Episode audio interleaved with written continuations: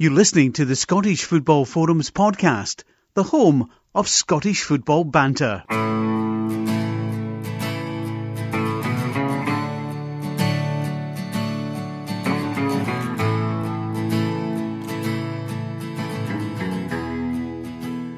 Hi, welcome to the latest episode of Scottish Football Forums podcast, season 11, episode 72 plus 20.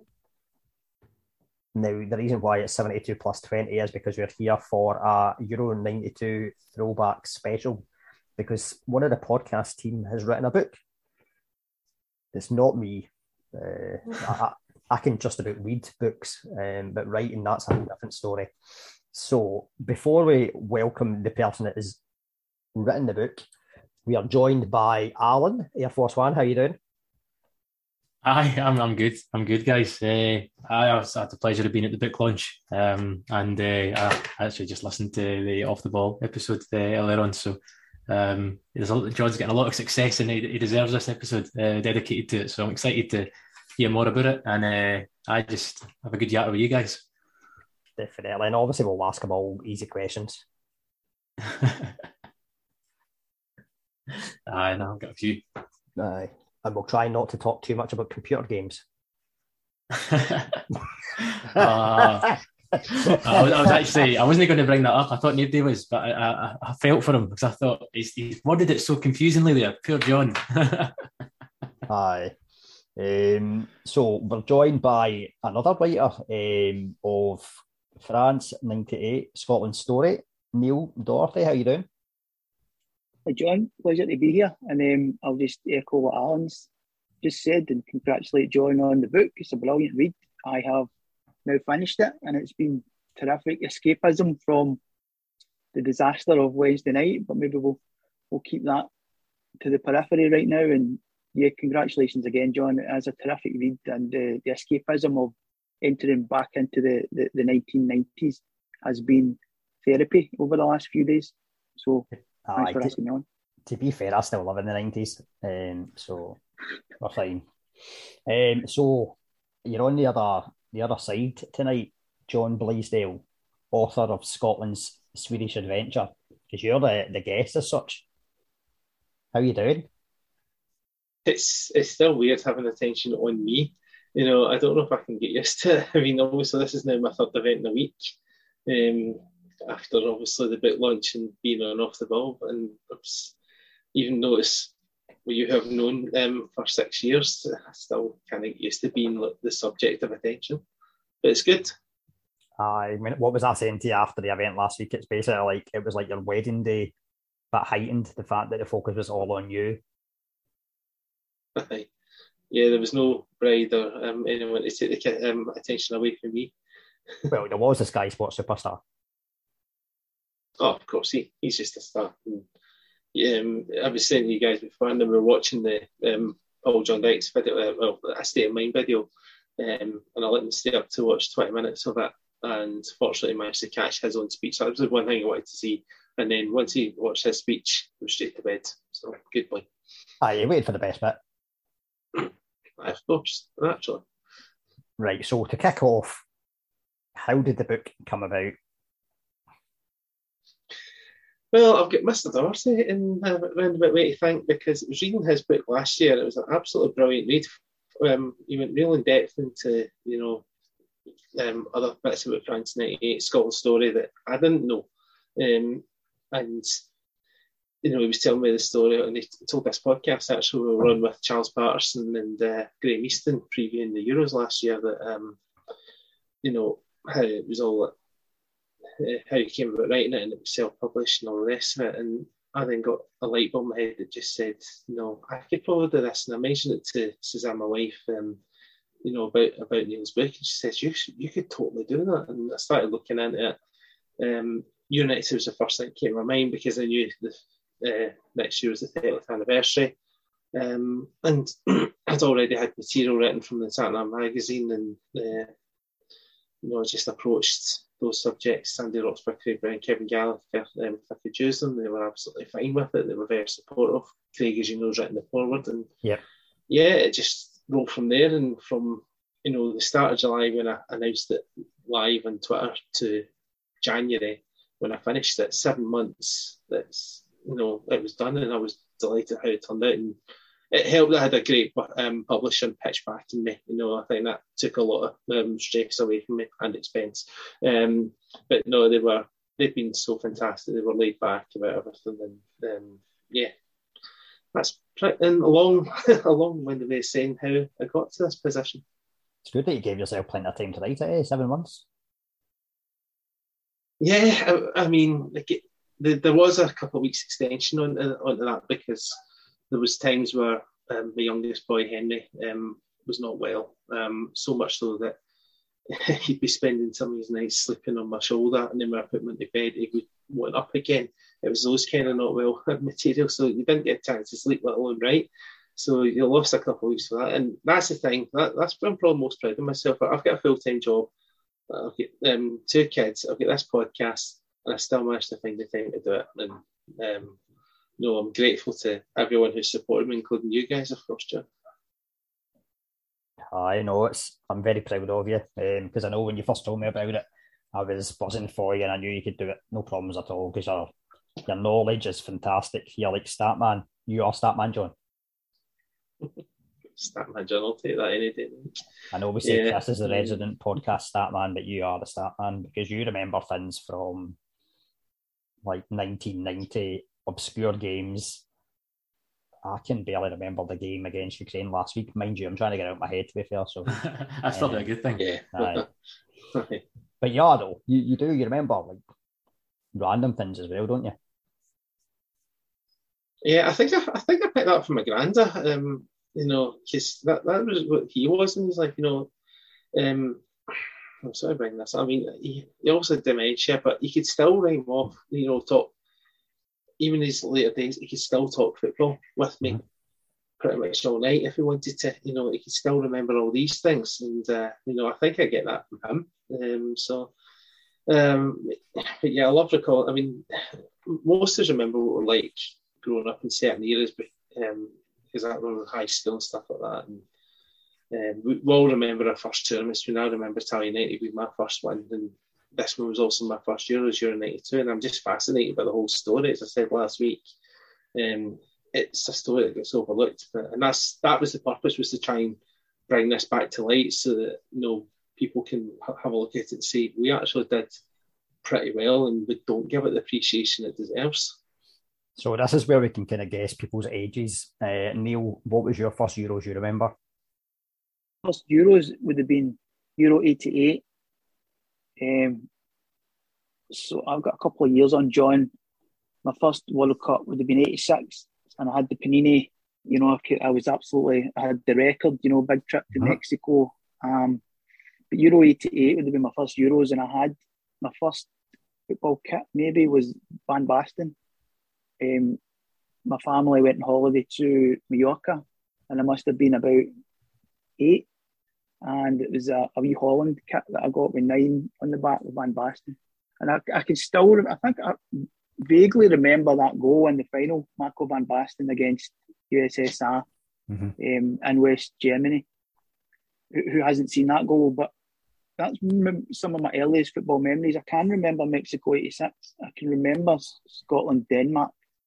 I can remember being allowed to stay up to watch it, obviously, with the time difference. And I can remember Charlie Nicholas going down injured, and that being, I mean, I was really young, but um, yeah, I do have vague memories of of, of Mexico '86, uh, Charlie Nicholas going down injured, and that being a big deal at the time.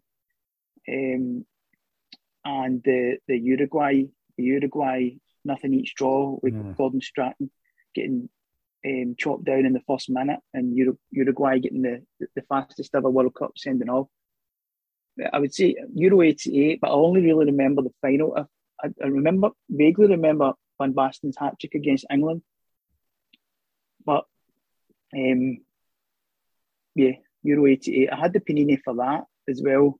But World, World Cups were really, as, as John has said, and he's and obviously one of the themes that, that's drawn out in John's book and, he, and all the, the sessions and podcasts and, and, interviews he's done around his book is that, that this kind of theme that the Euros was almost on the periphery at that point wasn't considered just as important as the World Cup when it's only and in more recent years that it's it's as the um, the amount of teams nations in the tournament has expanded that it's become the the the great tournament it is now. Not that it wasn't a great tournament then it was but tended to be left on the the periphery a wee bit uh, at the expense of the World Cup and that was certainly true for Scotland and that was one of the teams and I do agree definitely that that was a good theme to to come out of and a good reason for writing the book and um, you know it has brought back to life one of Scotland's finest hours at a major tournament and even myself I barely remember Euro 92 I was roughly the same age as, as John. Um, for some reason I remember Mexico 86 and, and Euro 88 more and I would have been older at Euro 92 so that's been great for me Aye, it's maybe like you remember your early memories better because I'm the same as you. I remember Mexico '86. I remember getting the wee Ladybird book and you had the, all the teams in it and you would to pick the winner and stuff like that. And so it was that side of things. The Panini stickers definitely, I think, had Mexico '86 and Euro '88 completed. Um, and I don't have them anymore. I wish I'd kept them because they're probably worth a fortune. Um, but that side of things. But then, yeah, Euro 92, I would have been, I think, 13, so showing my age. Um, but I, yeah, I do remember it. But I think most of the focus would have probably been watching Scotland. Though I do remember uh, having a keen soft spot for Sweden, and that was even before um, Brolin's goal that knocked out England. I just I like the strip, uh, which is something I know doubt we will talk about in terms of best kits in the tournament. Um, so uh, that shows my age. Now I think we're going to find someone that's a fair bit younger here and put us all to shame in terms of age. Alan, what was your first Euros? First of all, you remember? the first one we attended, uh, Euro 2020. No, remember uh, the first one you remember. You know that. You know, like you know a kid. What's well, no, I was, I was, uh, I was minus one. Uh, I was, I was a twinkle in my dad's eye. Um, Euro ninety two. Um, I was, uh, I was born ninety three. So I mean, uh, ninety six was. i've obviously didn't remember anything for ninety six. Um, first, the, first sort of campaigns I remember were unsuccessful campaigns. Um, I mean, the, my affiliation for sort of reading reading John's book. I, am not as fast a reader as Neil, um, but uh, I've about 100 pages in, and you're reading the teams and you're recognising the, the, players and your Stoichkovs and and the like, and uh, it's like I think I had Champ Man 98. Um, and that I, I just remember my team with obviously I had Falkirk and you'd have like McAllister and Charbonnier and like uh, uh, Rosenthal up top and like yeah all these players who were around in the early 90s and maybe tailing towards the end of their careers, um, building this fantastic Falkirk squad that I had. And uh, that's that's where sort of my interest lies. But I'm, I think uh, going into just just going back to just going back to John's book again. I'm just uh, I think t- the escapism, like Neil said, there just taking you out completely and putting you in. And not it's, it's not it's not so long ago. Um, a, a successful Scotland team um, who was able to get into tournaments, and just hearing or just reading, sorry, some of the the bizarre things that went on around the squad. I mean, I think John was interviewed obviously at the at the book launch, um, and uh, he handled the, he handled the mics really well because I think there was meant to be speakers and um, they, for some reason they failed, and John had to under pressure speak up in front of a, a big crowd uh, and answer the questions, and he faultless. Um, it, was, it went down really well, and um, he was asked about sort of uh, what was your biggest surprise in your investigations for the book. And I think John said it was, uh, correct me if I'm wrong, I think he said it was around the sort of squad selections at the time. Um, and even just this, this early reading, you found that in the first three qualifiers in the campaign, we changed captain three times. Um, which is like you think imagine imagine they did that with Robbo. like the first three games of this Nations League, you just the next three games we just changed captain three times. Um, like I, I, think it's it says one thing about the type of leadership they had in that squad, which maybe contributed to the success, the relative success of the tournament. Um, John will be able to say more, but uh, aye, it's just that it's diving into another this sort of parallel world. I guess not really parallel because it happened, but yeah, it's a, it's a really good read so far. Yeah, there was eight different centre back partnerships as well for each of the games. But it started off with Miller and Brian Irvine for the first game because there was an injury crisis. Um, I think it was Dave McPherson McLeish for the next game.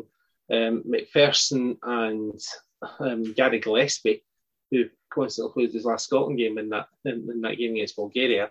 Bulgaria at home, it was Gough and McLeish. Um, and then away to San Marino, it was Malpas and McPherson. Switzerland, it was um, McPherson and McKimmie. Then in the second half, it was Mc, um, Nicol and uh, McPherson because they moved Stuart McKenna back to right back. Um, against the Romania away, it was Craig Levein and McPherson. And then in the last game, it was Levein and uh, and Gough and McPherson playing right back. It's incredible. And they still managed to churn out results. Um, you know, and Richard, I mean, Richard Gough's the most um, cap player in the squad. He only made two appearances in that um, in the qualifiers because injuries, and some of it probably that he made three appearances. Um, and you know, yeah, he was the third most cap player. Maybe that's why they ended up with squad numbers two and three, respectively, the number of appearances in the qualifiers. Funny in terms of talking about the squad though, because see, obviously, about nowadays, the amount of caps are thrown out, seeing that that actual um, tournament our squad, I reckon, was fairly inexperienced at international level, with the exception of maybe about five players. Right, I'm definitely. I mean, obviously, you had Gough McStay and, um, and Malpas were very heavily capped, and Alan's talking about um, leadership in that squad. Well, there's three captains right away. They were the three ones that were um, in contention for the armbands, and they gave it to, and Roxburgh gave it to Gough, and it was the right choice. Um, and then you had, I mean, guys like McCoist um, were still fairly experienced, but obviously didn't have the same as those guys. But then, yeah, it was remarkable Brian McClair winning that tournament, having only made 23 appearances for Scotland. And you wouldn't think that now, you know. Um, he was a he was a goal scoring machine at Man United, but he hadn't scored for Scotland at that point, which is another thing that's incredible. Um, it was a it was a squad at a decent age. I mean, I think the average squad, um, squad age was 27, 28 um, of which Duncan Ferguson was the youngest at 20 and Henry Smith was the oldest at 36. But we'll see, looking at the squad, there was only four players who had more than 25 caps. And if you think nowadays, when we look at Euro, uh, Euro 22, well, it ended up being 21, sorry, 20, 21. Um, Years 20, 20 delayed. We looked into that and we thought we had a pretty uh, inexperienced squad at that point as well it just shows you um, how many internationals there are these days and how long the qualifying campaigns are compared to now. Because obviously you've got you know Nations League and uh, you know six team groups, sometimes seven team groups actually, then playoff scenarios and all the rest of it. Back then, obviously, it was a straightforward um, you know scenario. It was like seven groups, winners qualified, end of story. Um, some groups actually had um, four teams in it, and other teams, um, other ones had five. There was what 35 nations were trying to qualify for that tournament.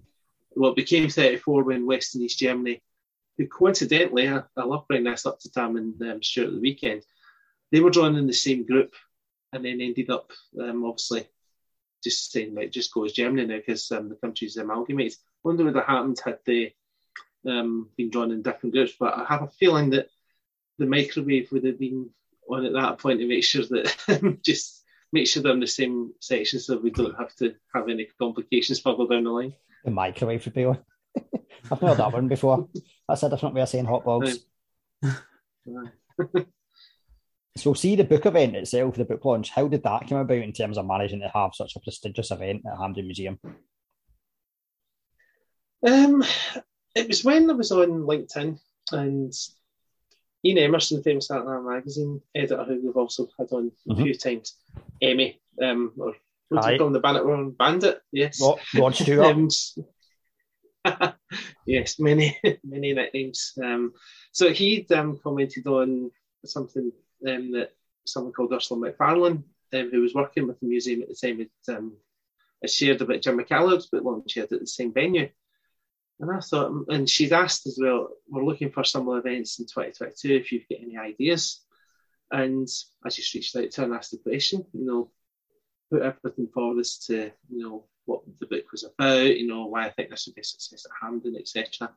And straight away, everything was sorted. Unfortunately, Ursula left the company two weeks before um, the event, but she left it in good hands. The, the guys at Hampden, um, yeah, she's now working at um, a company called Alton. Um, shout out to her as well. But she left it in good hands with um, you know the boy Andy Kerr um, was was brilliant. Um, made sure everything ran smoothly. Um, even show um, showed Callum around to the Royal. He, he, took Callum up to the Royal Box in Hampden whilst there was um, you know, signing autographs. And Brilliant. Callum was under the impression that he was getting in the Royal Box for the next game. I was like, like that. you should have got to ask. Like, you, you can't knock back a kid. exactly. I think Andy regretted that. He was like, one of these things happened. And um, there was a boy called, I can't remember calling second name now. Um, that's bad. But he was great as well, just making sure everything ran smoothly. And um, shit as well, the Jim from Pitch, who was there. They just made everything so much easier so that um, I could just concentrate on, you know, talking um, to the audience and stuff. And yeah, it ran really well.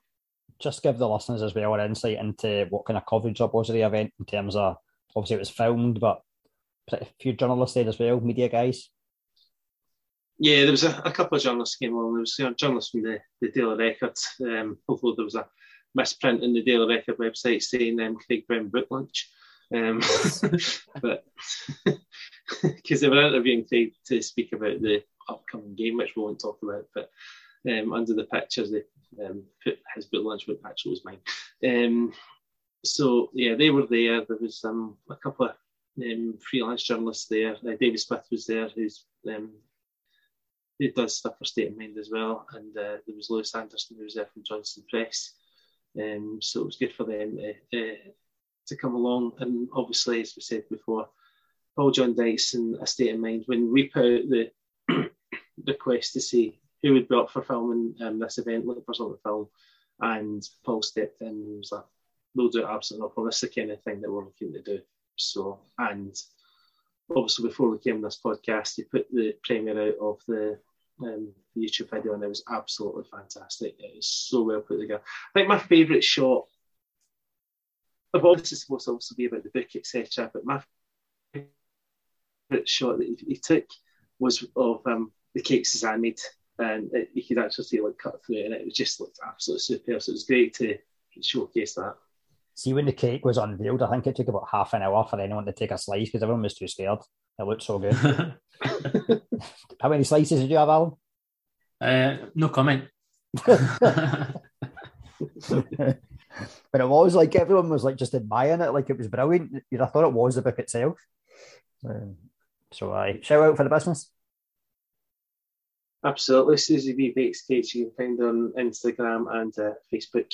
Just um, message Suzanne directly, and she will get back to you. And she will. I'm obviously biased because I'm her husband, but um, genuinely, this stuff that's um, that she produces in terms of um, design and quality taste is absolutely fantastic. And you guys also sampled the cake yourself, so um, you can back me up in that one. Aye, Alan sampled it. He enjoyed it that much. He went back for three attempts just to make sure it was all right. no, you, you are a bit discuss. You are feeling your body after the previous day, so we'll let you off. Aye, no, it's absolutely, absolutely cracking. Um, John, uh, just curious. So, uh, obviously, I'm, I'm no further on yet. Um, in terms of the, the, tournament itself, who who was your obviously Scotland player? So taking Scotland out the equation, who was who was your favourite player at the tournament? Looking back on it, um, my favourite player during the tournament um, became Tomas Brolin. Um, not just because of who he scored against, um, but just the quality of the goal. Um, there was just something about Tomas Brolin, you know, the way he moved and the, you know, the baby-faced assassin he was um, nicknamed at the time. And he was just such a quality player. The way he linked off um, guys like Martin Dahlin and Kennet Andersson um, was just sublime. And uh, that goal was just unbelievable. And for a good few years, um, certainly up until maybe just a few months post the um, USA 94 World Cup, he was up there with one of the best players on the planet. He was a sensational player. So, yeah, he was one that certainly um, caught my obviously Dennis Bergkamp. You know, he was an emerging talent at that point. You could see this boy was going to be some player. And um, you know, my, um, obviously I liked Peter Schmeichel because um, you know he was a top keeper. And it's funny how people relate that Denmark in, in the final Denmark Germany. He wore a different top to what he wore throughout the competition, and it was um, the Hummel Bright Lights top. People associate that as the um, the Peter Schmeichel Denmark um, United 2 top. It was actually worn by John Martin for Airdrie Scottish Cup final a month before. So it's the John Martin top before we came to Pierce Michael. Pierce Michael, inspiration for John Martin. uh, we've um, we've we've got a, fel- uh, a, little bit of a soft spot for uh, the Schmeichel family in Falkirk. that's where, that's where uh, Kasper learned his game. Absolutely. But he did, he did plenty of practice anyway with saving shots at Falkirk. Certainly did. I enjoyed your chapter, John. Sorry, John. No, you go, Neil. Uh, I've just got it. Your chapter, North American Getaway. Um, it's it's absolutely superb, you know, and that was a, a tried and trusted um, regime. I suppose that was the first time that, that Andy Roxburgh and Craig Brown had had done that. But by the time World Cup '98 came around, that was the, they did that pre-tournament for Euro '92, and then it was so successful that they did it Euro '96, and then they did it World Cup '98. Obviously, having not qualified for USA '94, um, and there's that famous footage of um, Madison Square Garden. I don't know if you've seen it, and it's Ali McCoist dancing on the stage. Um, obviously, my focus in, in my books, World Cup '98, and, and the North American getaway was really quite explosive. There was a lot of controversy, um, which culminated in, in Andy Goram actually leaving the, the camp. I think yours was a bit less Euro 92. I think it was quite a tranquil experience for the squad, you know. Um, I just wondered, you know, off the back of that, obviously, kind of core autobiographies for me writing my book were Andy Goram, the goalie, which is just a fantastic autobiography if anybody hasn't read it. Um, Paul Lambert as well. Funnily enough, there's very few. Paul Lambert's A Boy's Own Story it goes into quite a lot of detail about the North American getaway World Cup 98 um, era. But um, I was just wondering, what were your kind of core autobiographies for writing your book? Um, I mean, I, I read um, Craig Brown's um, of My Life, um, so I managed to, to get hold of that. Pat Nevins was a good source. I mean, I spoke to Pat as well. Um, you know, he was um, fantastic this time, but uh, anything that I thought I missed, I got from his book as well, and I fully acknowledge that. Um, I'm going to shout Dave um, Smith out again because he sent me some quotes um, attributed to John Robertson's book um, and pitched me when I sent the draft, um, the final draft off to pitch um, Pitch made me aware that, or reminded me, so so much to learn, um, that I'd went over a certain number of characters or words um, in terms of quoting an autobiography, and John Robertson's was one of them. So What I did was I just emailed um, the publishing company, and they said, absolutely fine as long as you use the full quote. I think I'd in, in, my initial draft, I'd taken, I just put in the bits that were relevant, but they wanted the full thing. I thought, well, that's fine. Um, so yeah, John Robertson's was um, a good one as well. I'm just trying to think. There was a couple other ones that I'm sure I used. Um, but that was the kind. That was the kind of main ones. Neil um, was the the Craig Brown one, the Pat Nevin one, and uh, the um, and the the extracts from John Robertson's book, and they were valuable material. I made sure that I referenced everything um, that you know I quote because I think it's important. You know, I don't like plagiarism.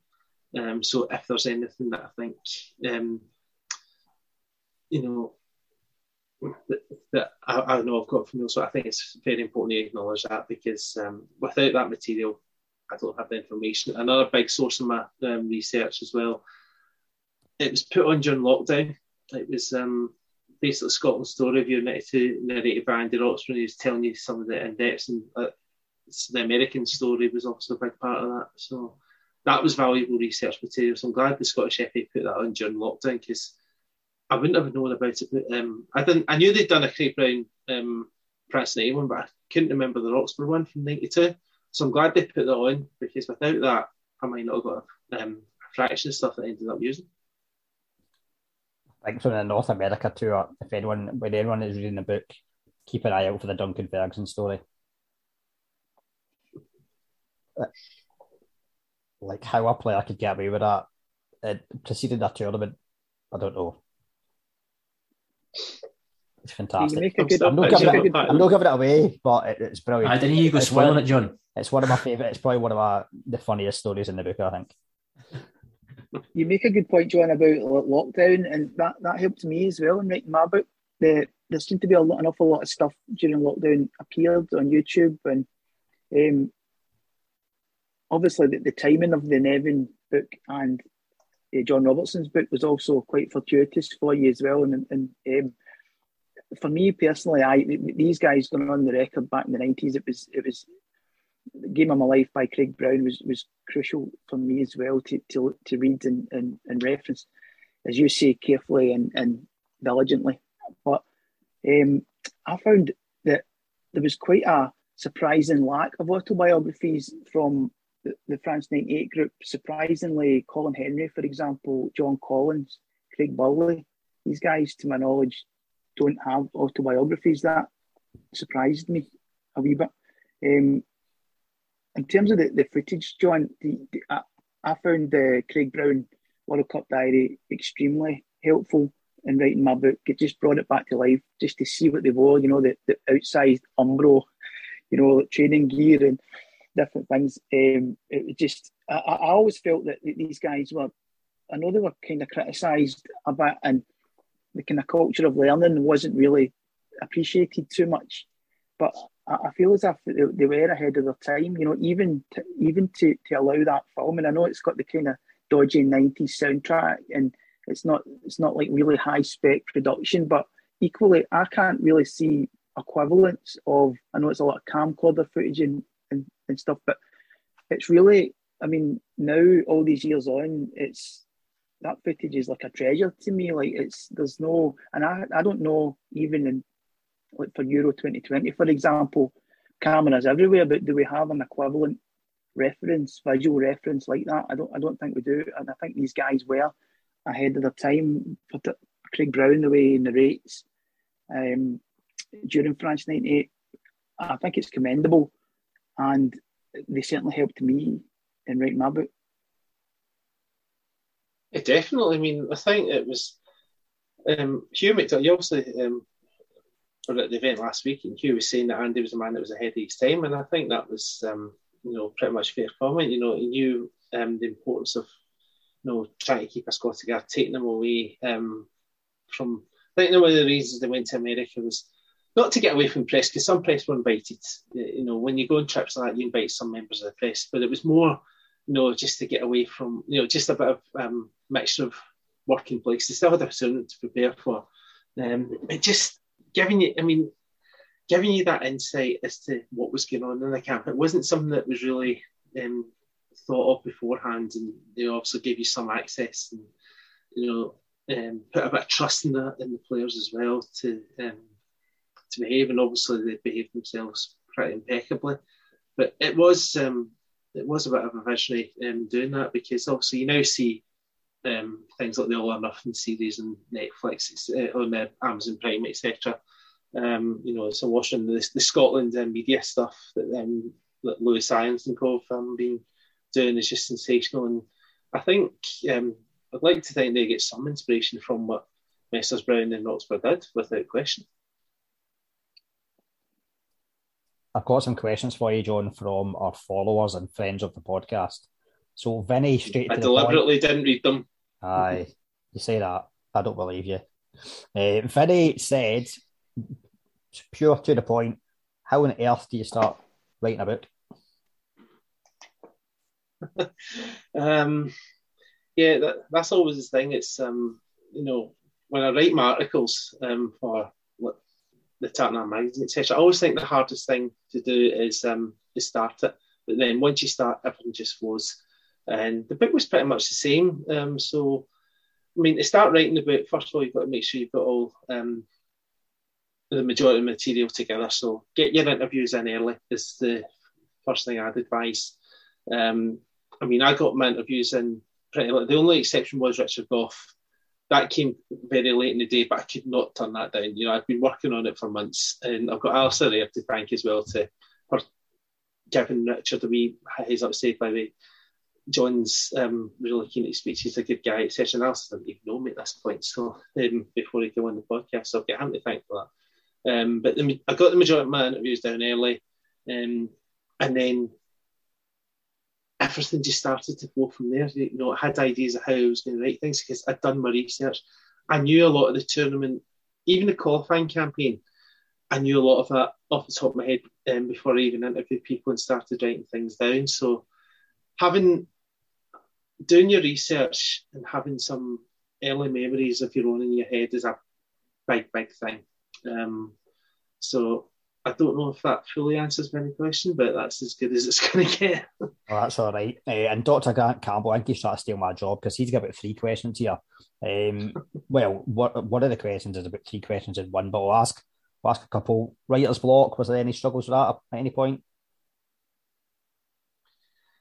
Um, I mean, you've always, as I, as I mentioned before, Neil, um, you've just got to make sure you don't plagiarise um, and you've got to obviously get your, um, you know, earn your trust from the people that you're speaking to. Um, be upfront with what you're looking to get out the book, and um, you know, make it clear what the material's for. Like so, some of the interviews that I've had, like with Richard, um, with Andy, with Craig, um, Kevin Gallacher, that audio will never go live that will never go live. Dave McPherson's was a different um, fish because that was for the podcast. I was open yeah. with Dave say, I'd like to do an interview for the, um, the podcast to know about your career, but I'd like to use the United 2 stuff for the book. And Dave was absolutely brand new with it. And of course, he was there last week um, and can't thank Dave enough for coming. So um, as long as you're upfront with these people, you know, there's no stumbling blocks there. But in terms of, see, as long as you've just got the references in of where you've sourced some of that information, then then I find, and of course, pitch to the having someone like pitching board to they check all that, and they and they would have let me know if there was anything I couldn't use. As I say, the one thing that they did feedback was get permission from people who you've quoted more than um, 300 odd words.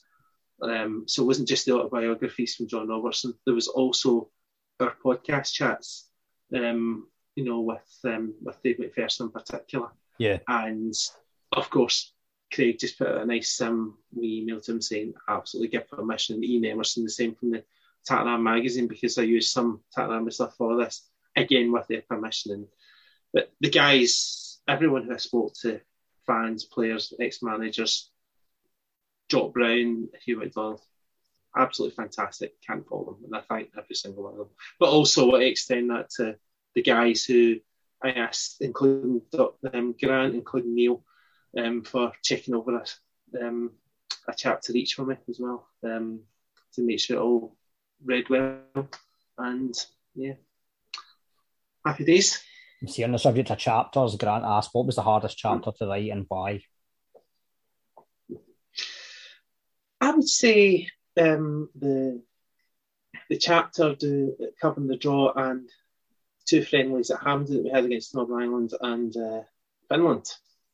So simply because there's only so much you can put into two. Let, us be honest. Um, you know, matches that are not going to be remembered by fans. So do, getting all that stuff in and some of the reaction to the drawing stuff was um, probably the hardest chapter to try and make into. That was the one I was most worried about. But Cal McFadden read that one and he said that that was fantastic. He says, well, wait till you read the rest of it because it's even better. Um, so that was probably the hardest chapter just for, for those reasons. How do you make two friendlies sound interesting? I because there's plenty of Scotland friendlies that I've been to that are certainly interesting. Is it's not the word for it. Did you have to go to the library at all for any of your research? I went to the Mitchell. Um, that was where I got some of my um, stuff in the squads for um, for each game. Each game. So, because obviously I took it right back to the, the first game against Romania, and as I said last last week, the thing that um, surprised me the most was Jim Leighton was in the first squad. I thought Jim Leighton after the Italian night was Spanish for three and a half years, um, but he actually made that squad even though he wasn't in the Man United team. It was him, Andy Goram, Campbell Money. He didn't even get on the bench. Money was in the bench, and obviously Andy started every game. So that surprised me. And it's interesting when you look through some of the squads and you see some of the names and I don't want to spoil it for anyone who um, hasn't read it yet, but it's really interesting. You know, we used 28 players um, throughout that campaign. Now, that doesn't sound, that probably sounds like a fraction of what Bertie Vogts used in Scotland time, but um, at that point, you know, people think we had a settled um, starting eleven. We really didn't. We had um, Andy Roxburgh as much injuries as any other Scotland managers had to deal with, and still managed to um, get a Scotland team to qualify for an eight-team European Championship. And I think that's um, remarkable itself. But yeah, the um, yeah the Mitchell's a good source, and um, go through some old, um, old papers and uh, you know getting Gordon Strachan's exclusive at the time as to why he had to pull out at the last minute um, through a knee, uh, through a back injury, had to retire prematurely from international football, um, and he was heartbroken about it. The looks of things. So no, yeah, definitely that was good. That was a valuable day that um, at the Mitchell. Uh, do you mind if I jump in here, John? Um, I'm, what I'm curious about as well, just of someone who's uh, the game's changed so much, just in terms of the rules of the game um, since uh, Euro '92. I mean, again, obviously, I was that was before I was born, but the memories of or of things I've seen about it was the whole. You assume that the final uh, was just Peter Schmeichel pick, picking up every pass that they went back to him because it was allowed. So obviously, you mentioned about the qualifying campaign was two points. Um, was there any other sort of rule changes, and how important was the pass back rule to Denmark's success? Well, allowed them to waste time and, and slow the game down because obviously when you're under the cosh against a team like Germany with um, stars like Klinsmann in the team, um, you've got to try and play your advantages and use every trick in the book. So, of course, they slowed the game right down to conserve some energy because Denmark put in a hell of a lot of effort, um, given they'd only just been invited to the tournament at the last minute. And um, when you're up against, say, world champions and stuff, you just got to do what you need to do. And that probably was advantageous to them, and obviously the rule changed that summer. It's it's amazing how much changed after that tournament, Alan. Like so said, it's went from um, 30 odd European nations to 55. Um, you know, you had, it was only an 18 tour, now it's 24.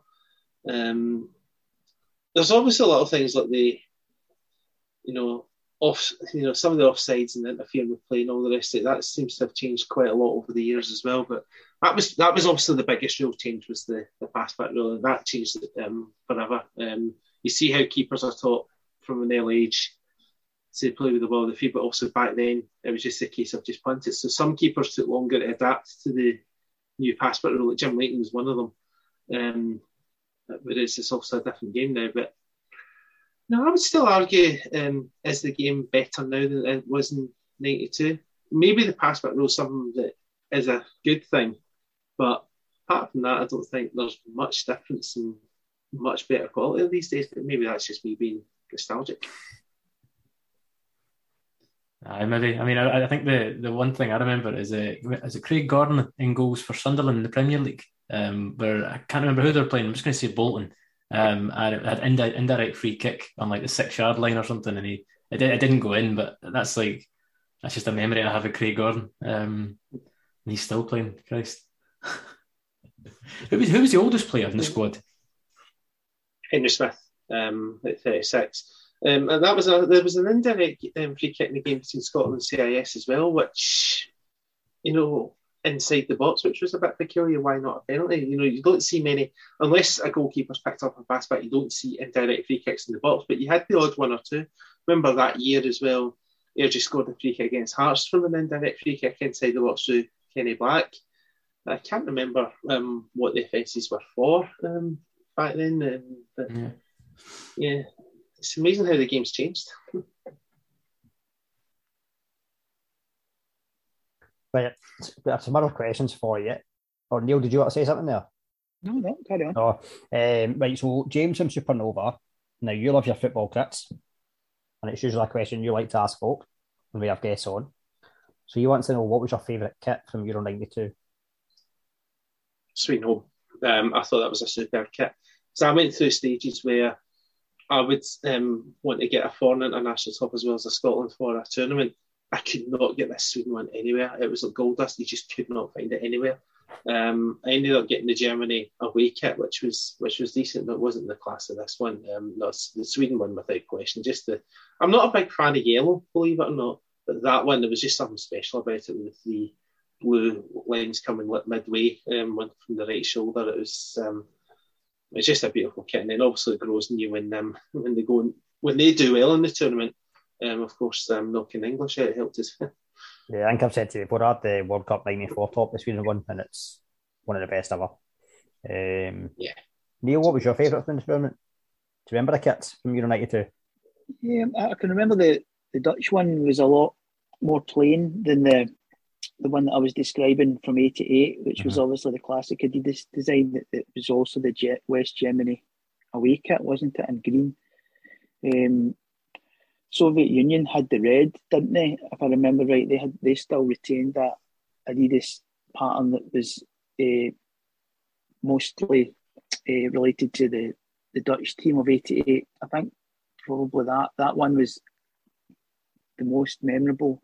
What, what no, in fact, there was I'm thinking the '88. That was the CIS, so that was just a Aye. plain. That was just a cobbled together. I am I'm mixing up tournaments now. Apologies.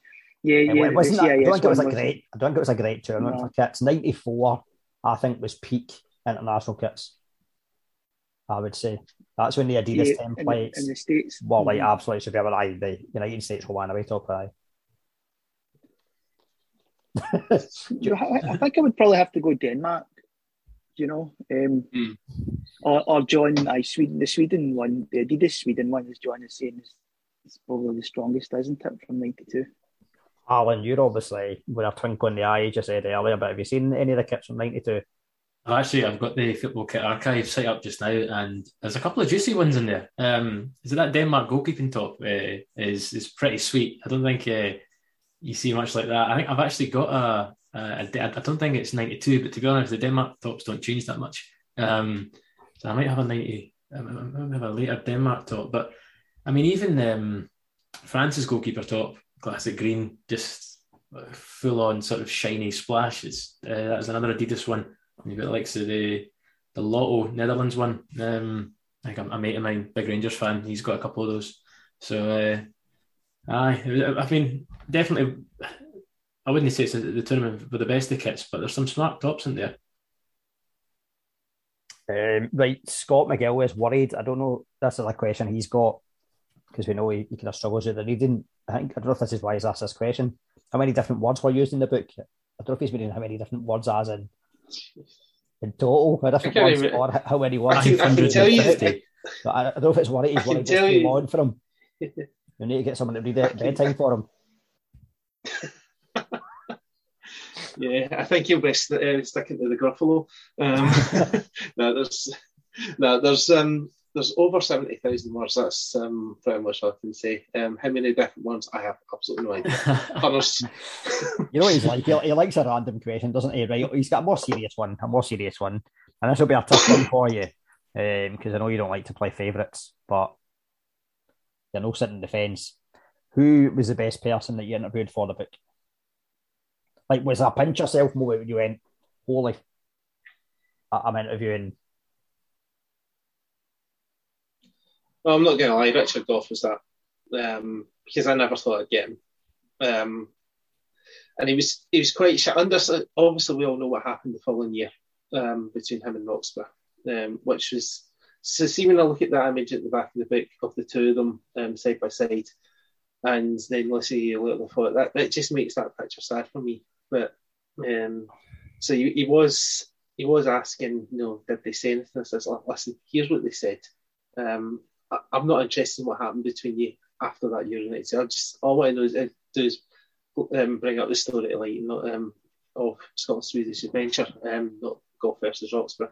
Um, and then he, he committed and speaking to him. I mean, we spoke beforehand, um, you know, before I hit the record button, he was explaining a couple of things. I, th- I think there is regret, and I think he certainly regrets um, releasing the autobiography six months after the fallout, um, because um, because that Craig Brown never picked him again. But he still speaks to two of them now. You know, whenever they meet at social events, you know, they'll happily chat to each other. And uh, Richard actually said, um, you know, he does say it later in the book that he still has that photo of him and Norseman. also said this at the event last week. He still got that photo. So Sweden, Scotland at Sweden means a lot to him. It was his, in his eyes, his three best games for Scotland, which I would agree. I think he should have been in team of the tournament. I think they had Jurgen Kohler and um, Blanc in the team of the tournament. I think that should go for the better tournament than the two of them, in my honest opinion. Um, he was a true leader. And yeah, I would I would say he was my favourite them just because I wasn't expecting him. But I would also put Andy Roxburgh there because he doesn't do that many interviews these days for podcasts and magazines and books. So for me to get him was um, was special as well. Definitely. Now we alluded to it earlier the fact that you were on off the ball at the weekend. So, what was the computer game that got you got you into football? Jesus Christ. What's this? My, defence. You need, to tell the story, put it into context, otherwise folk are like, what? So, it's, what yes, everyone's um, talking about?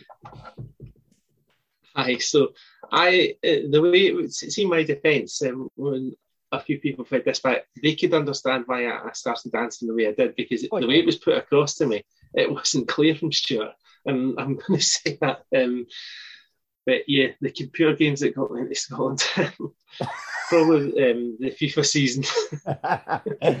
uh, aye, right, okay. But generally, the, the games that got you into sport in Scotland were. Yeah, the actual football matches, well, the first one was Scotland Norway um, when we qualified for the World Cup in Italia 90, um, as I said on there. And probably that whole Euro, um, in fact, a random game I'm going to pick you. So when Scotland beat Argentina in a pre-tournament friendly, Argentina was defending world champions and Stuart McKimmie scored the only goal of the game. That nailed down his um, place in the Scotland squad. I jokingly said in Twitter, that's why he got the number nine jersey because of that finish. Aye, aye. Never mind the fact he only scored 10 goals his whole career, but it was a great finish, Alan. So, yeah, I'll say those two probably got me into the national team, and then obviously um, United 2 kicked it on even more from And who was it that got you into supporting Scotland in terms of taking you to games and that? Like, who was your influence that way? That was my mum. Yeah, she'd been going to, yeah, she went to Scotland games with my grand in the 70s and started taking me whenever she could. And um, her partner at the time took me in my first Scotland game against San Marino, um, which is also mentioned in the book. Um, but a lot of games, um, my earlier Scotland games went with my mum. Um, I then went for years with um, with friends and stuff, but then recently because I've got I've got Callum, my sister's got her too, and I've started going with my mum again. It's it's fantastic. Aye, it's what it's all about, isn't it? Neil, what was your first Scotland game? Do you remember? Yeah, I do. Um, Scotland versus Bulgaria in 1986 for the unsuccessful Euro 88 qualifiers. It was Andy Roxburgh's first game, and I do actually mention it in my, my own book. It's obviously your first Scotland match is always going to be significant. It was Andy Roxburgh's first game in charge, and um, 35,000 at Hampden. And Kenny Dalglish actually came on as a, a substitute. I, I don't know would have been what I think he was over 100 caps. Maybe he wasn't, but he was right. He was um, one of his very, very last matches for Scotland. So, but um, Archie Macpherson, I don't know if you've read Archie Macpherson's book on World, the World Cup um, adventures in the, the Golden Age. It's um, kind of chronicles his time as a broadcaster across five tournaments. And um, he actually refers to that match as probably the worst football match he's ever seen. So um, that, that that that was a straight quote from Archie Macpherson's book. It was a very poor match, but equally very important to me. And yeah, so uh, dull nil nil draw and an unsuccessful qualification campaign. And then I went to every home qualification game for Italia 90 with my dad. So that, that was more significant than Mo Johnston and you know that the, the, stuff that John's talking about there in Norway. Um, that that was that was the campaign that really, you know, was m- far more meaningful for me as a emerging Scotland fan. Aye, what about yourself, Alan? Was it like 2018 or something like that? that was uh, that was last week. Last week against Ukraine. uh, no, I, my dad. Uh, I went with my dad to Craig Levein's first game in charge uh, a 1 0 win against uh, Czech Republic, um, which was oh, 2011, 2010. 2010. Um, 2010, I was still, still in school. And uh, I Scott Brown scored the winner there. And I think, to be honest, I think that was the was his first game. So it was a but the first, off to a winning start. And also, it was the first time we'd won a friendly at Hampden in well over a decade, maybe maybe 14 years or something. So, uh, Aye, that was that was a good win. And then uh, obviously I well know what happened with Craig Levein after that. He's infamous four six zero. yeah, it's amazing how we beat the Czech Republic 1 0 and it inspires them to play defensively away from home. But, so, I remember that game as well. Like, I mean, like the, the Czechs are a good side. Like you had Rosicky and um, Petr Cech and goals, and uh, we, we, played quite well. I think I think we I was sitting in I was in the west stand right up the top, and uh, I remember Brown's goal and just that was liftoff. it was just like new manager, new era, first game. Like this is what it's going to be like to be a Scotland fan. But no. Mine was 96. I was quite late going to Scotland games, but 96 from my pals went to Scotland, Australia. Ally McCoist's 50th cap, which I think was the last game at the Old Hampden. Before I get it was the last game in front of the Old South Stand, yes. Um, and that was the last friendly win before Alan turned up. uh, so I never, I never realised actually until earlier that it was his 50th cap because back then, the media, you didn't have social media and all that telling you that. And I probably wouldn't have been bored with the papers. I've been too busy most of the time out partying to know that any of that nonsense. But I, I was reading up earlier. It was his 50th cap. He was captain. And he scored. And I'm wondering as well, it might not have been that long after his bad injury.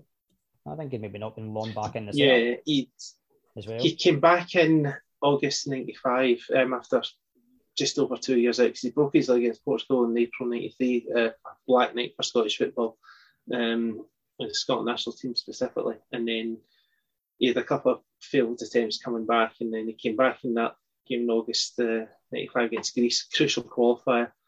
Um, came off the bench and uh, for Shearer, I think it was, and then within six seconds he gets in his head the John Collins cross, and that took us to um, Euro '96. What a comeback! Um, right, another question from Josh, and there's a fair amount of content in the book about the Tartan Army because in Sweden '92 it obviously got the award, uh, which was created for them basically, for their behaviour. So, how does a modern day Tartan army reflect the Tartan army that emerged out of Sweden 92? Um, I mean, obviously things have um, changed over the years. Um, you know, new generations have, have, come in, but the foundations have still been pretty much the same. You know, wherever you go, um, you know, remember that if you misbehave, it's a bad representation on Scotland, not just you as an individual. Um, but you can see things like when they were when they were at Wembley last year and they were partying in, um, was it, I can't remember what part of London they went, but you then see them picking up after themselves, like clearing the rubbish bottles away and things like that. So there's still a lot of that going on. And I think things have obviously mellowed as well over the years because in Euro 96, there was um, there was still um, tensions with England fans and there was one or two scuffles um, then. But in the games that have played England's um, you know this side of the millennium in 2013, um, and then obviously the World Cup qualifiers and uh, the Euros. Um, Scotland and England fans got an absolutely fantastic, and you know we're allowed to leave Wembley together and all the rest of it. So that just shows you how much things have changed, and you must give credit to, you know, the, um, the majority of England fans who have obviously done their bit to try and tarnish themselves of the bad behaviour of the past as well. I think. I would um, I, I, would agree there, and I'd also I also add on. You've got the likes of the charities now that work with that, that are made up of the Scotland fans. Obviously, you've got TASA, um, who give a donation uh, to a children's charity at every single away game. That's that embodies sort of all the money is raised through the Tartan Army, um, and along with that, you've got the Tartan Army Children's Charity. Um, which is another branch that donate to um, children's charities throughout the world, again affiliated with the, the team. So you've got that whole feel good spirit almost before the team even arrives. Uh, sorry, the fans even arrive, and then we get across there, and the the, the TASA have their presentation, and they always have a sort of good collective um, spirit around that event, and that, that, that carries through to the game. So there's, I'd say it's not even you've got the the collect tidying up after yourself, sort of well natured um, partying and celebration of the, of the match, um, and then the fundraising all around it. I think there's a general, there's such a good feel good factor around the Tartan Army. And even, I mean, I tell you what, we lost that game against Ukraine, um, but I got I got the bus through with the Edinburgh Tartan Army. Um, they run free buses for their members, um, and especially when the, the trains are going on strike, it's uh, I mean, it's, it's, it's free, it's brilliant. Um, and uh, I came back with them, and all they were talking about was Ireland away and Armenia away, um, and they were buzzing for it. Like they were they were they're planning obviously which pubs they're going to go to, who's got their hotel, they've got tickets to the match, like the atmosphere around it was so excited. Um, I mean, obviously there was a bit damp at the beginning. Everyone just kind of wanted to put the match out their head and, and talk about the future. But um, yeah, I think football aside, we've performed poorly for years, but the Tartan Army have always been excited about going away with the team.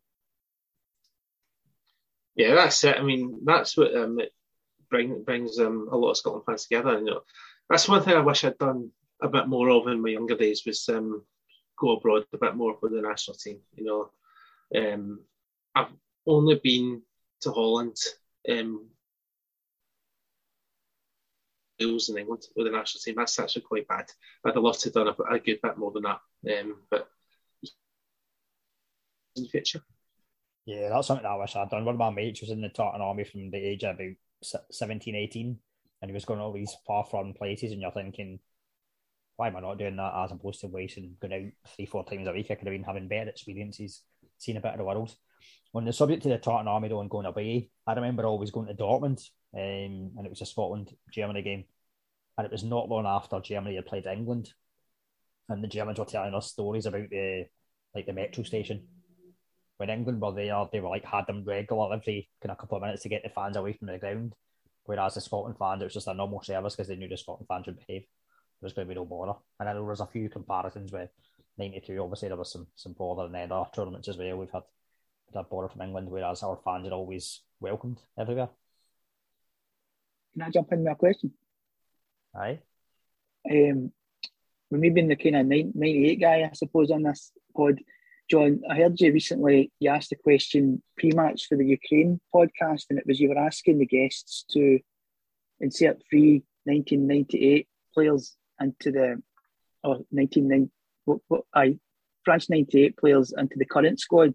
But I'm, I'll was turn that. the current head. squad into 98 team. Yeah, yeah, yeah uh, that's probably what I was trying to say there. But, but what I'm asking you to do is which three 98 players would you add to the 92 squad which three 98 players would you, which three 92 players would you replace with 98 players? Now, are we talking first 11 or the 20 man squad? 20 man squad, and it's a 22 man 98 squad. So you're on the spot the way you put everybody else on, on the spot. No, that's fine. Um, well, first of all, no harm to Dave Bowman. I like Dave Bowman as a player, but I would take him out for John Collins. Um, I don't know. John Collins, um, I think, might have been injured for that tournament because I was asked this weekend. Um, was there anyone who you were surprised wasn't in the squad? And I immediately said John Collins because he'd played a couple of games in the qualifiers and stuff and scored against Bulgaria. But yeah, he would. Um, I thought John Collins goes in that squad ahead of uh, Dave Bowman. Um, I'm trying to remember who was on. Um, I would have uh, Jim Leighton for Henry Smith. So we've got two good goalkeepers in there. No harm to Henry Smith, who was a decent keeper, but Jim Leighton was a far better goalkeeper. Um, so that's my second one, and my third one. That's a that is a very very good question. Um, you made it too easy. You should have been in the first eleven. you get better. You'll get well, better. I nearly, do you know? I nearly, I nearly said Tom Boyd, but he was in both squads. Um, uh, he's in both. Yeah. So, um, Joe, I'm going to put Christian Dailly in for um, Derek Whyte with a bit of a wild card there. So yeah, that's my thing. Good answer. I like it. Just think it's, it's interesting that having, having these conversations. It's probably it, it's obviously something that happens between tournament squads um, because they're both qualified for the tournament. So you can have that level of success, which makes the the the picking even harder. I guess if you look, if we tried to have that now and say, right, okay, who out of the Euro 2020 squad would you have in Euro 2008 qualifying. Like it's you can't really have that conversation because it's you would pick the whole Euro 2020 squad surely because they got to a tournament. Um, so yeah, I, I, I, think that's one thing I'm hoping we we can sort of start to get back to, even if we get to Euro 24, just being able to have those conversations again and go right, okay, how who would you pick, who would you not take? Well, just you wait until the showstopper question I've got for John. you set it up now. We're looking forward to it. Right, I think we've covered all the questions from everyone else that we've had. I believe you've got something in return for us, John. Yes, I do, and um, I have um, pre-warned you that um, there was questions coming. Um, I didn't say what the questions were. So, um, but I figured. I figured there's out you're five not. que- Yeah, obviously. Aye. Yes, so five questions um, relating to the recent United 2 throwback series where I interviewed reps from each of the eight nations, and five um, questions relating to the book. Um, so, question number one um, Are we doing buzzers? Bryan Roy, what? Just shout out, Sorry. hand up. right, so question one Bryan Roy was our Dutch guest, but what club side did he sign for after Euro 92? Bzz. Not in. Forest. John? No, that's all right. We'll let Neil go since Neil? he, he shouted. He played the game the right way. I, I- I said Nottingham Forest, but I'm sure there was a club in between, and, and I'm, I'm, I can't remember. Yeah, it's not Nottingham Forest. Was it Ajax? Just Ajax is where he came No, from. he played for Ajax at the time. He played for Ajax um, at the time of the tournament. There's a club in between. Um, Alan? Mhm. no. Did you see? Did you say it was a, Du- another It was an squad? Italian team. It was Ah. an Italian team he played for. Parma. The answer's Foggia. Oh, that's a Oh. tough. Yeah, they were Serie at the time. I don't know where they are these days, but yeah, they was at them at the time. Right. All three ex-footballers that appeared in the series each won a European trophy. True or false? All three. True or false? Uh, So that would have been Bryan Roy, Patrik Andersson, and who's the third? Alan Smith. Alan Smith. Each of them won a European trophy. Is that true or false? That's true. Cup winners' cup for Alan Smith. I would- Paul and Neil here. Jumping on his That nose. is the correct answer. Um, Bryan Roy won UEFA Cup in '92 with Ajax. Alan Smith won the European Cup Winners' Cup in '94, where he scored the winning goal against Parma, and Patrik Andersson won the Champions League in 2001 with Bayern Munich. Um, question three: What is the name of the podcast German Matthias Suck appears on? I know. You've just recently listened to this, Nick, because only just made you aware of the series. I, I, Where were you when we were tweeting about it last I month? know, I know. I'm cheating. it- I'll let, I'll let you Is go. it, is it Beyond the Wall? No. Close. Yellow Wall Pod. Uh-huh. Yellow pod. Makes sense in terms of yellow. He's a big and all. Borussia Dortmund fan. Uh, Dortmund, Dortmund podcast. Maybe I'm getting confused. With Right. Uh, Uh, do you know when I researched the questions, I nearly put behind the wall, but that would have been wrong. So it's yellow wall pod. Um, question four: According to Pierre Etienne Minonzio, the Frenchman, what competition were Spain more focused on that allowed France to qualify ahead of them? I know, but uh,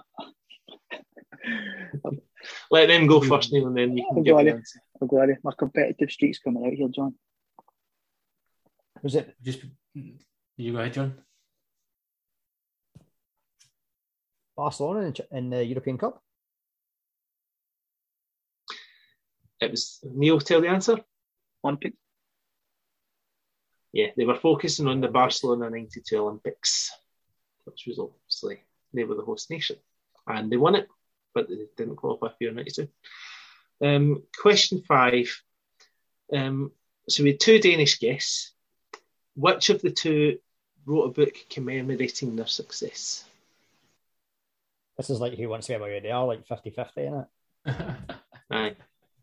Well, there was only two. Do you remember who the two were? I remember uh, Stanbury.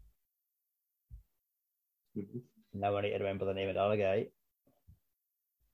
Mhm. Mate, Someone help me out. Like, come on, brothers. Help me out. I Neil's- really no help in Terrell this. is his name. So, so Seb Stanbury and Neil Terrell, which one was it? I crammed listened, and that was right at the very end, so I didn't really get in tune with those guys. It was sounded really good, the Danish pods, right enough. Do any of you want to fashion a guess before I give the answer? Just pick A or B. B,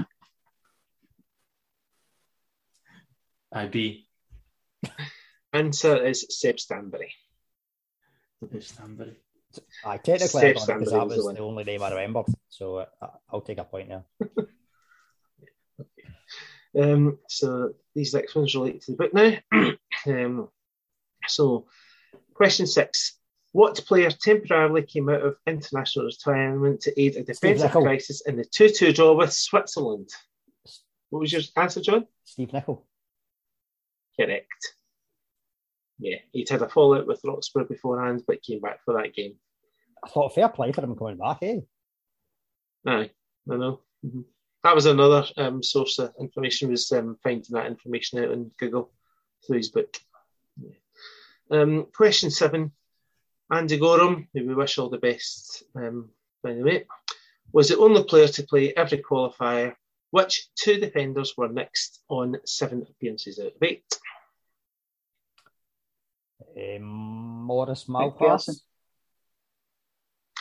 Between Neil and John, you've got it right. Dave McPherson and Maurice Malpas. Started seven of the eight matches.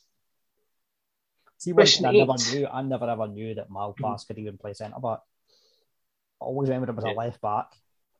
I rarely remember Yeah. him playing at right back, but certainly never at centre back.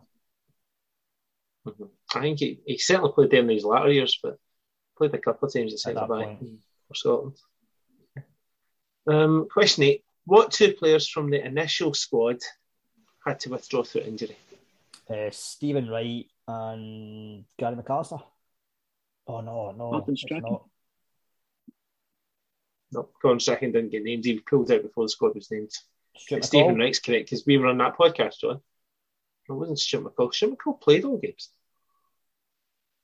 Oh, I 90, 92. 92, yeah. Oh, John Robertson. correct. Aye. yeah, John Robertson was named in the 20. Um, and he'd scored a couple of crucial goals on route to getting there, but unfortunately, an injury put paid to him. Um, question number nine, um, giving away a wee teaser for the book. What Scotland legend accidentally knocked out the TV plug by prematurely celebrating thinking Denmark scored against England? Denis Law. Until Neil's read this recently, it is Denis Law, who was in punditry duty for ITV. But Alan, that's just one of many good stories in that chapter, so it's not too much of a spoiler for you. No, that's all right. That's right. I'll still read it. Don't worry. Mm-hmm. And last one here, I'm going to let John answer this first. What two player tales of your 82 were told to Scottish Football Forums podcast? Players. Mm-hmm. Dave McPherson. Yeah. Stuart McKimmie. Correct. Aye, I should know that, to be fair.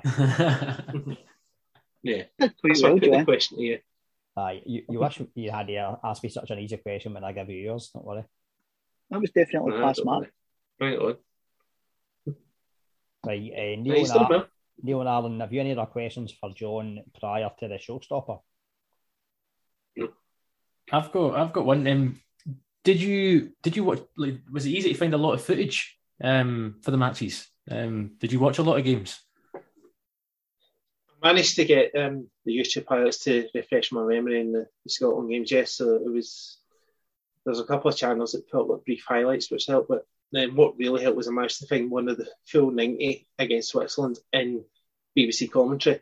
In fact, I did the same with the um, Romania home game as well, and that was great when I was able to get the full games. Um, even watching some of them on Bulgarian TV, um, I, I still made sure I tried to watch what I could and yeah, that, that was valuable because it made it gave me the chance to put in fully, you know, what happens. Um, and that's what I was trying to bring in the book was I didn't want to overload with stats and how many shots were in goal and all that kind of thing. That's for other people to do. Um, but just to give like a description of how the game unfolded and stuff, so if anyone who's not seen it before, and there will be people hopefully who buy this who haven't seen Euro 92, any of the qualifiers, that will be able to have a picture before they go on YouTube to search for themselves.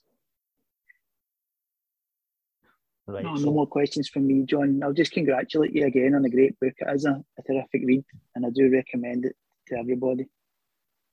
Thank you very much, Neil. It means a lot to me. Right, before we get the And the couple of stopper- reviews I've had so far as well. Um, before we do the show stuff, I just want to give a shout out to Graham Giles for his amazing review um, on Twitter. Um, you know, you gave me an 8 out of 10, I'll take that any day. Um, because Graham's quite a critic when um, he, he does book reviews. So I'll I'm happy with that eight out of ten. Absolutely. I was going to say before the show stopper, where can everybody buy the book? Right, so you can buy it on Amazon, you can buy it um, on Waterstones, you can actually go through and pitch themselves um, to there's a link there's a link to pitch um, where you can buy the book. They've got the links to Waterstones and I think Hive's another one. There's a couple others, Amazon of course. Or if you want a signed copy, because I at the moment have no plans to sign events, um, just contact me directly at JBleasdale81 on Twitter, at JBleasdale Chai Bleasdale 1981 on Instagram and directly through Facebook. And I do respond to my direct messages. There are people out there who have direct messages and don't respond. I do. So if you want to sign copy, contact me directly. Definitely. And Father's Day is coming up. So it's an ideal present for Father's Day. Now, if you want to get something special for Father's Day, you can get John's book. But something else you might want to get if you want your own showstopper is a Lawnmower 4.0. So Get your dad a lawnmower 4.0. He can make his lion look rampant as we look to progress in Europe, or it, maybe he's going further away in holiday this summer. Um, so the code is SFF20, and you can get 20% off and free shipping at uk.manscaped.com.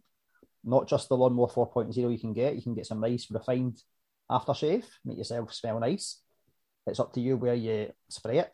I'm not saying where you can spray it, but might it might uh, sting a wee bit after you've shaved down below.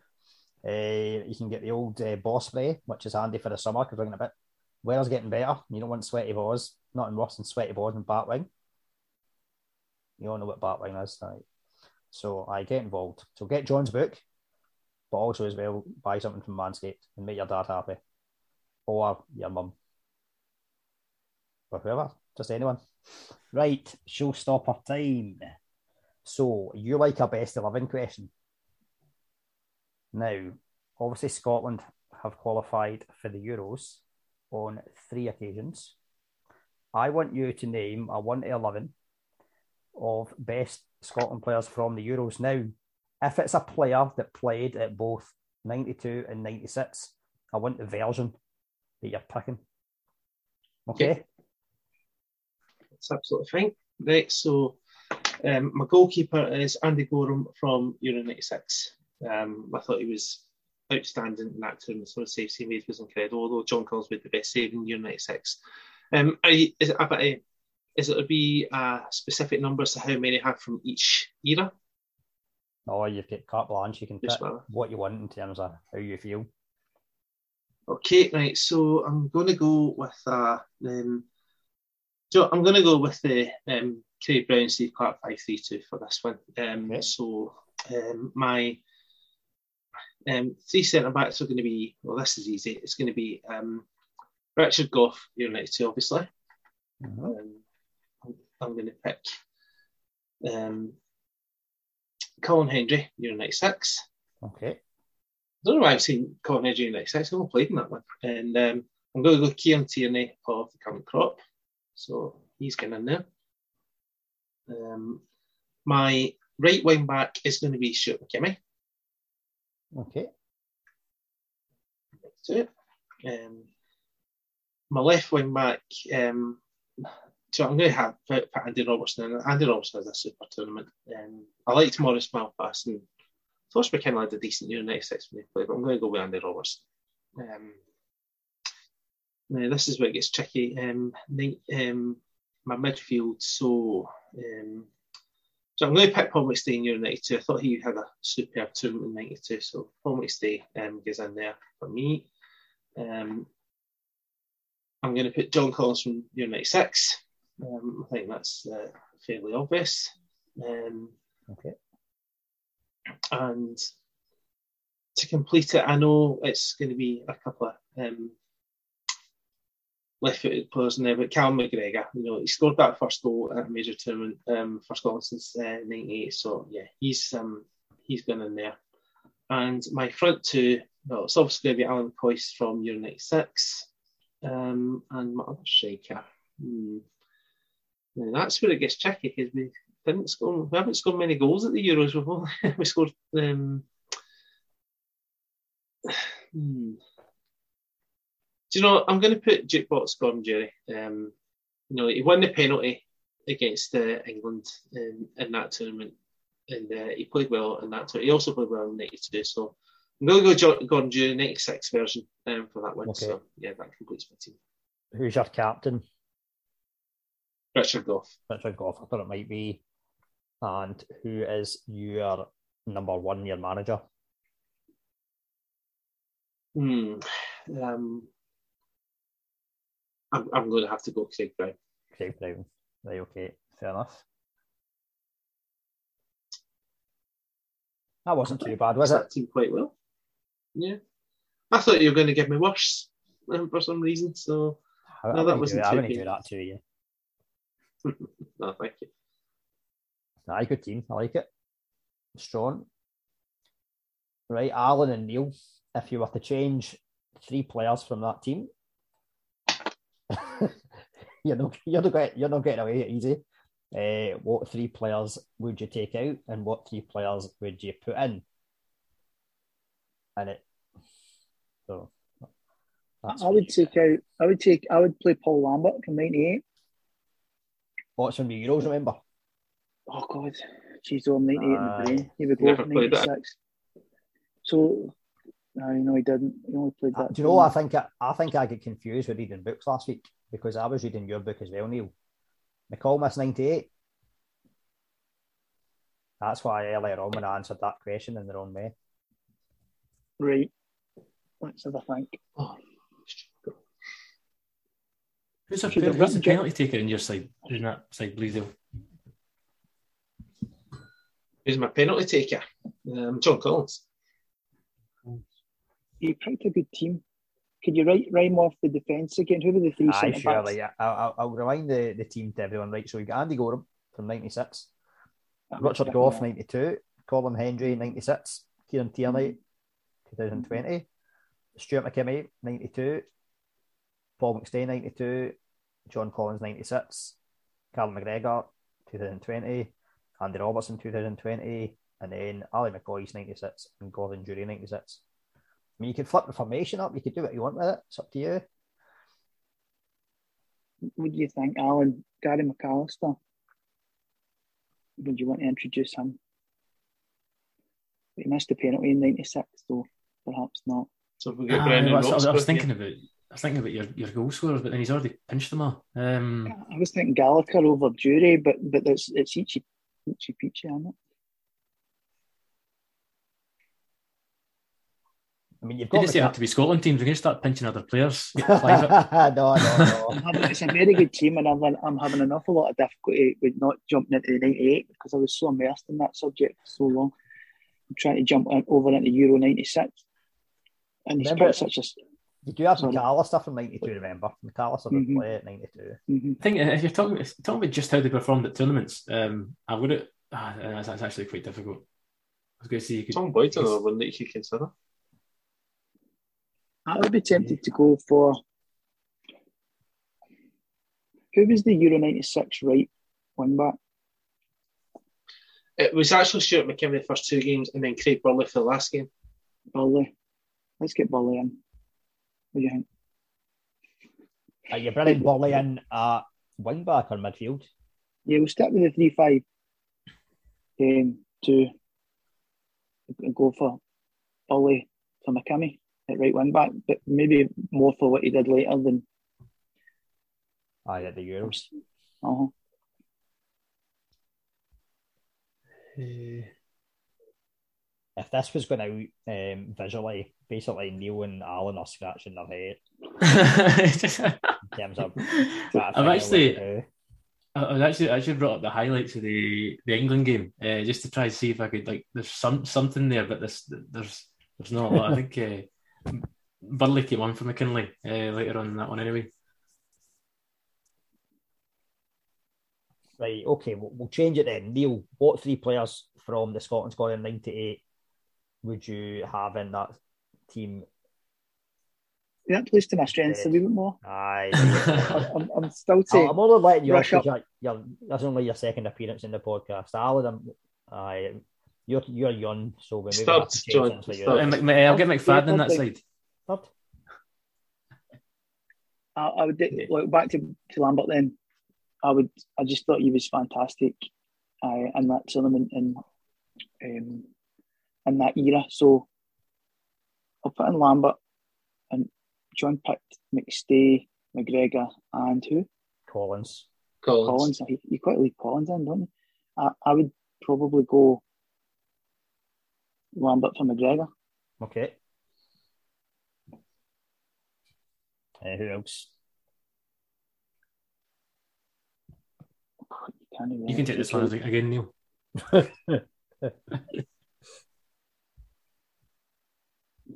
Gallacher for Durie. I mean, you just there wouldn't there wouldn't be much point, would there? I would go for Craig Burley for right wing back over McKimmie. Right, okay.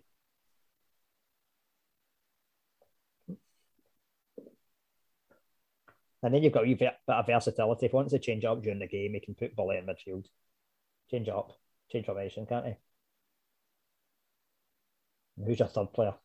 Aye, obviously he can shift into midfield like he did against Norway. Aye. Yep.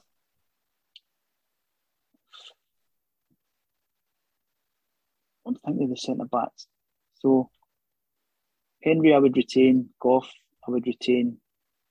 Third centre back again. It's getting late. Third, Tierney. remind me. Tierney. Oh, Tierney was it was a semi injured at Euro 2020, which was such a shame, wasn't he? He was good against England. Hmm.